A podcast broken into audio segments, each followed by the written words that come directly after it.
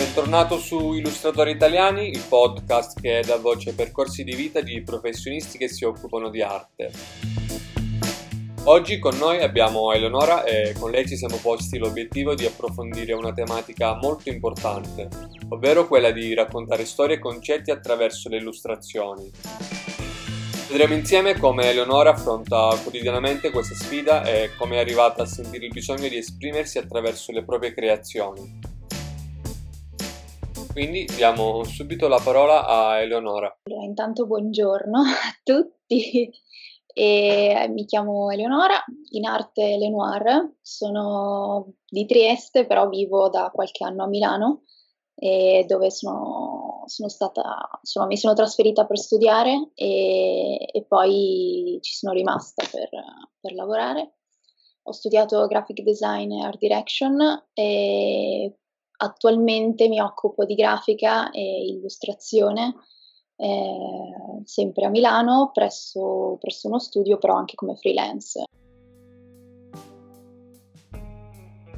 Ma come è iniziato Eleonora a lavorare in questo campo?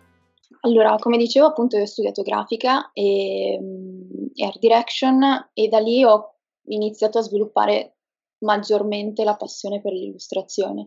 A quel punto ho deciso che volevo specializzarmi e quindi ho fatto un master eh, proprio specifico nell'illustrazione dove ho potuto collaborare con tutta una serie di art director, giornali, soprattutto nel mondo dell'editoria. E mm, questo mi ha da una parte chiarito tantissime idee, mi ha fatto crescere tantissimo dal punto di vista stilistico e personale, però dall'altra mi ha creato tutta una serie di crisi interiori, come tutte le cose d'altronde, e da lì ho capito che l'illustrazione era una parte importante del mio percorso, però non era neanche l'unica strada che volevo prendere. E, ehm, e quindi sono un po' ritornata sulla grafica, però cercando di integrare l'illustrazione. Da questo master eh, sono nate tutta una serie di collaborazioni ehm, che poi mi hanno portato a, a lavorare più nello specifico nell'illustrazione, però appunto accompagnando anche, anche la grafica. Infatti in questo momento nello studio dove, con cui collaboro, diciamo, eh, ci occupiamo prevalentemente di editoria e riesco a integrare entrambe le cose. Capita di fare delle illustrazioni per, per dei libri o delle copertine anche alle volte e mm, come mi capita di dover impaginare del, dei cataloghi. Ma è davvero necessario avere il giusto titolo di studi per poter lavorare in questo campo? Ah, diciamo che sicuramente, eh, come tutte le esperienze, sono cose che, che, in qualche modo ti influenzano. Io prima venivo da un liceo scientifico, per dire, quindi eh, poi ho, ho, negli anni ho maturato una, una, consapevolezza, ho sempre avuto una passione per, per tutto quello che era visivo e, e quindi poi ho deciso di prendere un, un percorso più preciso. Mm, immagino che molto sia dovuto da un, una sorta di spinta interiore, è una modalità di, di comunicare un, che, no, che, forse alle volte anche trascende il senso, cioè l'estetica in un certo senso. L'estetica è un qualcosa, l'estetica intesa come stile e, e modo espressivo è qualcosa che poi uno sviluppa negli anni lavorando, facendo e facendo esperienza. Il percorso di studi sicuramente influisce tanto, ma qualsiasi percorso di studi secondo me. Mm, mi è capitato di conoscere delle persone che hanno studiato giurisprudenza e poi si sono messe a fare l'illustrazione perché avevano sempre la passione per il disegno e hanno avuto degli ottimi risultati in ogni caso, però mh, mm, sicuramente portandosi dietro anche parte del bagaglio da, da avvocati, per dire. Nel mio caso ha influito tanto perché eh, la grafica mi ha permesso di, di avere un quadro generale del, um, del, mondo della comunicazione, che non è solo est- eh, strettamente legato al disegno, come può sembrare la figura dell'illustratore, eh, perché forse un po' si pensa che fare l'illustratore è disegnare e basta. In realtà bisogna avere una visione molto più ampia che è quella della narrazione, quella del, anche proprio tecnica su che cosa devo, cioè cosa, qual è il supporto finale della mia illustrazione, ehm, quale sarà la, l'impatto comunicativo, cioè sono tanti aspetti che studiando grafica e art direction in particolare comunque mi hanno, mi hanno insegnato tanto e mi hanno aiutato anche tanto. Ok, ma è possibile vivere soltanto delle proprie creazioni al giorno d'oggi? Eh, sì, sicuramente, vabbè, questa è una frustrazione, credo che ci accompagnerà per tutta la nostra vita, cioè finché uno non, non so se un, a un certo punto uno si sente arrivato perché poi nel nostro lavoro, essendo un lavoro crea- estremamente creativo, ehm, hai una continua necessità di, di esprimerti e di, di, cambiamento anche, no? E quindi ehm, questo senso di appunto non, ri- non rimanere mai fermo nel, in, una situa- in, un, sì, una modalità mentale, poi ti, ti, ti crea anche una, un, un senso di ce la farò a vivere solo di questo. Eh, ora, io non ho una risposta a questa domanda perché sono, penso di avere ancora molto da fare, eh, però, però, sicuramente le opportunità non mancano, ecco. E, sono, c'è tanta, anche tanta concorrenza, c- cioè ci sono tante persone che lo vogliono fare, ci sono tante persone che lo fanno e Mhmm, secondo me uno deve trovare un po' su il suo percorso, ecco, ehm, che non è per forza quello degli altri, perché poi uno si confronta tanto anche con con con quello che vede sui social o insomma in giro, ehm, però non vuol dire che il il percorso di uno deve essere per forza anche il tuo percorso, anche perché una cosa importante che mi hanno insegnato cioè una frase importante che mi hanno detto molto spesso quando facevo il master, eh, che è una frase banale, però ehm, secondo me è molto utile per chi ha, vive questo, questo, senso di un po' di insicurezza verso, verso il lavoro, eccetera, è che se un editore, un cliente, un art director sceglie, uh, sceglie te è perché gli piace quello che fai, cioè l'illustratore l'illustrazione è, è una cosa talmente personale che è caratterizzante, perciò ehm, difficilmente uno sceglie un illustratore soltanto perché così gli piace a prescindere, ma perché quello stile in quel momento è giusto per quella cosa lì. Quindi non è detto che per, ribaltando un po' la cosa, non è detto che per, qual, per eh, quando non vieni scelto vuol dire che sei sbagliato tu sostanzialmente, ma semplicemente in, in quella cosa lì non è adatto, cioè il, il, tuo modo non è adatto a quello che, che deve essere comunicato. È tutta una questione appunto di scegliere il, linguaggio giusto. Come capisco se ho trovato il mio stile? Allora, anche questo secondo me è un, un percorso che non è che inizia e finisce eh, uno in cinque minuti, ma forse neanche mai, eh, nel senso che se io rivedo un po' i primi disegni che, faccio, che facevo proprio quando ho iniziato un po' a prendere la strada dell'illustrazione, eh, rivedo me stessa, però allo stesso tempo dico, ma insomma, diciamo che si poteva fare di meglio. Quindi, mh, mm, è, ripeto, è un percorso, mh, mm, parte sempre tutto da appunto questa necessità comunicativa, eh, parte da quello e poi si, si evolve nella ricerca costante, secondo me che è una ricerca cons- di, del proprio modo, quindi proprio fare esercizio, esercizio, esercizio, disegnare, disegnare, disegnare, e penso che sia in assoluto la, la cosa più, più, utile, cioè partendo dal disegnare quello che vedi a poi man mano creare il tuo modo di, di trasformarlo, di come vedi tu le cose. E, ehm, e poi guardarsi intorno.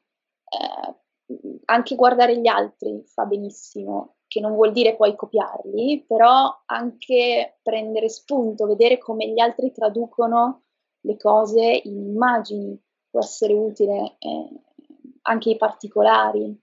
E poi provare e poi trovare qual è il proprio la, in un certo senso la propria zona di comfort però allo stesso tempo distruggerla per ogni volta perché poi bisogna sempre rinnovarsi almeno secondo me. Eh, se tu guardi i lavori di so, Lorenzo Mattotti dall'inizio ad oggi vedi un percorso, riconosci Lorenzo Mattotti, però eh, vedi anche che lo stile un po' cambia, si trasforma, si adatta anche perché poi noi come persone cambiamo alla fine, cresciamo. Qual è invece il tuo processo creativo? Allora, per quanto mi riguarda, io parto sempre da, una grande ricerca, cioè il mio metodo forse è tre quarti ricerca e un quarto poi pratica, anche perché mh, avendo uno stile abbastanza sintetico e asciutto, um, alla fine nel, nel, pratico ci metto anche molto poco a, a fare. Eh, una volta che ho un'idea, cioè che ho l'immagine in mente. Quindi io parto ta- da tantissima ricerca di reference piuttosto che ricerca proprio sul tema che, che devo sviluppare. Eh, una cosa che a me piace molto fare se ho una parola chiave è andare un po' a sviscerare quella parola. Eh, un è un po' una cosa che anche questo deriva dal mio percorso grafico, è il brainstorming, no? quando devi creare una, una campagna pubblicitaria, tu fai un grande brainstorming sul tema che devi andare a comunicare e poi da lì vai a trovare dei concetti che ti possono essere utili per raccontare, per, per comunicare quello che, devi, quello che ti serve. Poi io inizio a buttare giù delle immagini, di solito nel mente comunque mi si creano delle immagini e mh, faccio un bozzetto normalmente a mano se, se, ho il tempo più o meno accurato, se no vado, passo direttamente a un bozzetto digitale in modo tale da essere già pronta per, per poi svilupparlo in modo definitivo. Poi alla fine, insomma, nel concreto, la, nel pratico, il lavoro è tutto prima, ecco, poi scelgo i colori. E, e si parte. Come riuscire a rendere il proprio stile consistente nel tempo? Ah, credo mh, mm, ci siano diverse strade. Uh, c'è chi sceglie una strada più, uh, più di forma e che più di sostanza, forse in un certo senso. Nessuna delle due è meglio dell'altra, non sto giudicando. È semplicemente una questione proprio oggettiva, cioè ci sono degli illustratori che vedi che hanno che, che mettono molto uh, a livello estetico e quindi l'immagine risulta impattante perché uh, esteticamente ti fa dire wow, uh, magari sono delle immagini molto ricche, molto piene di dettagli. E ci sono, e, mentre dall'altra parte, che è la categoria dove forse più mi rispecchio io, è la parte del, del concetto, del contenuto de, insito nel, nell'immagine, quindi l'idea di trasmettere qualcosa che non sia soltanto un, una forma di un certo tipo. Per quanto mi riguarda, uh, avendo appunto uno stile abbastanza semplice tutto sommato, uh, per me è molto importante che quello che sto raccontando abbia un forte significato uh, interno e che non, non sia semplicemente un, una linea messa al punto giusto. Quello è la parte finale, quello è un po' mettere ordine poi al, all'idea che uno ha nella, nella propria testa. Eh, ma ho sempre questa necessità proprio di dover, cioè deve esserci qualcosa, devo raccontare qualcosa, ecco. E, ehm, e poi si trovano i colori giusti, le, le forme giuste.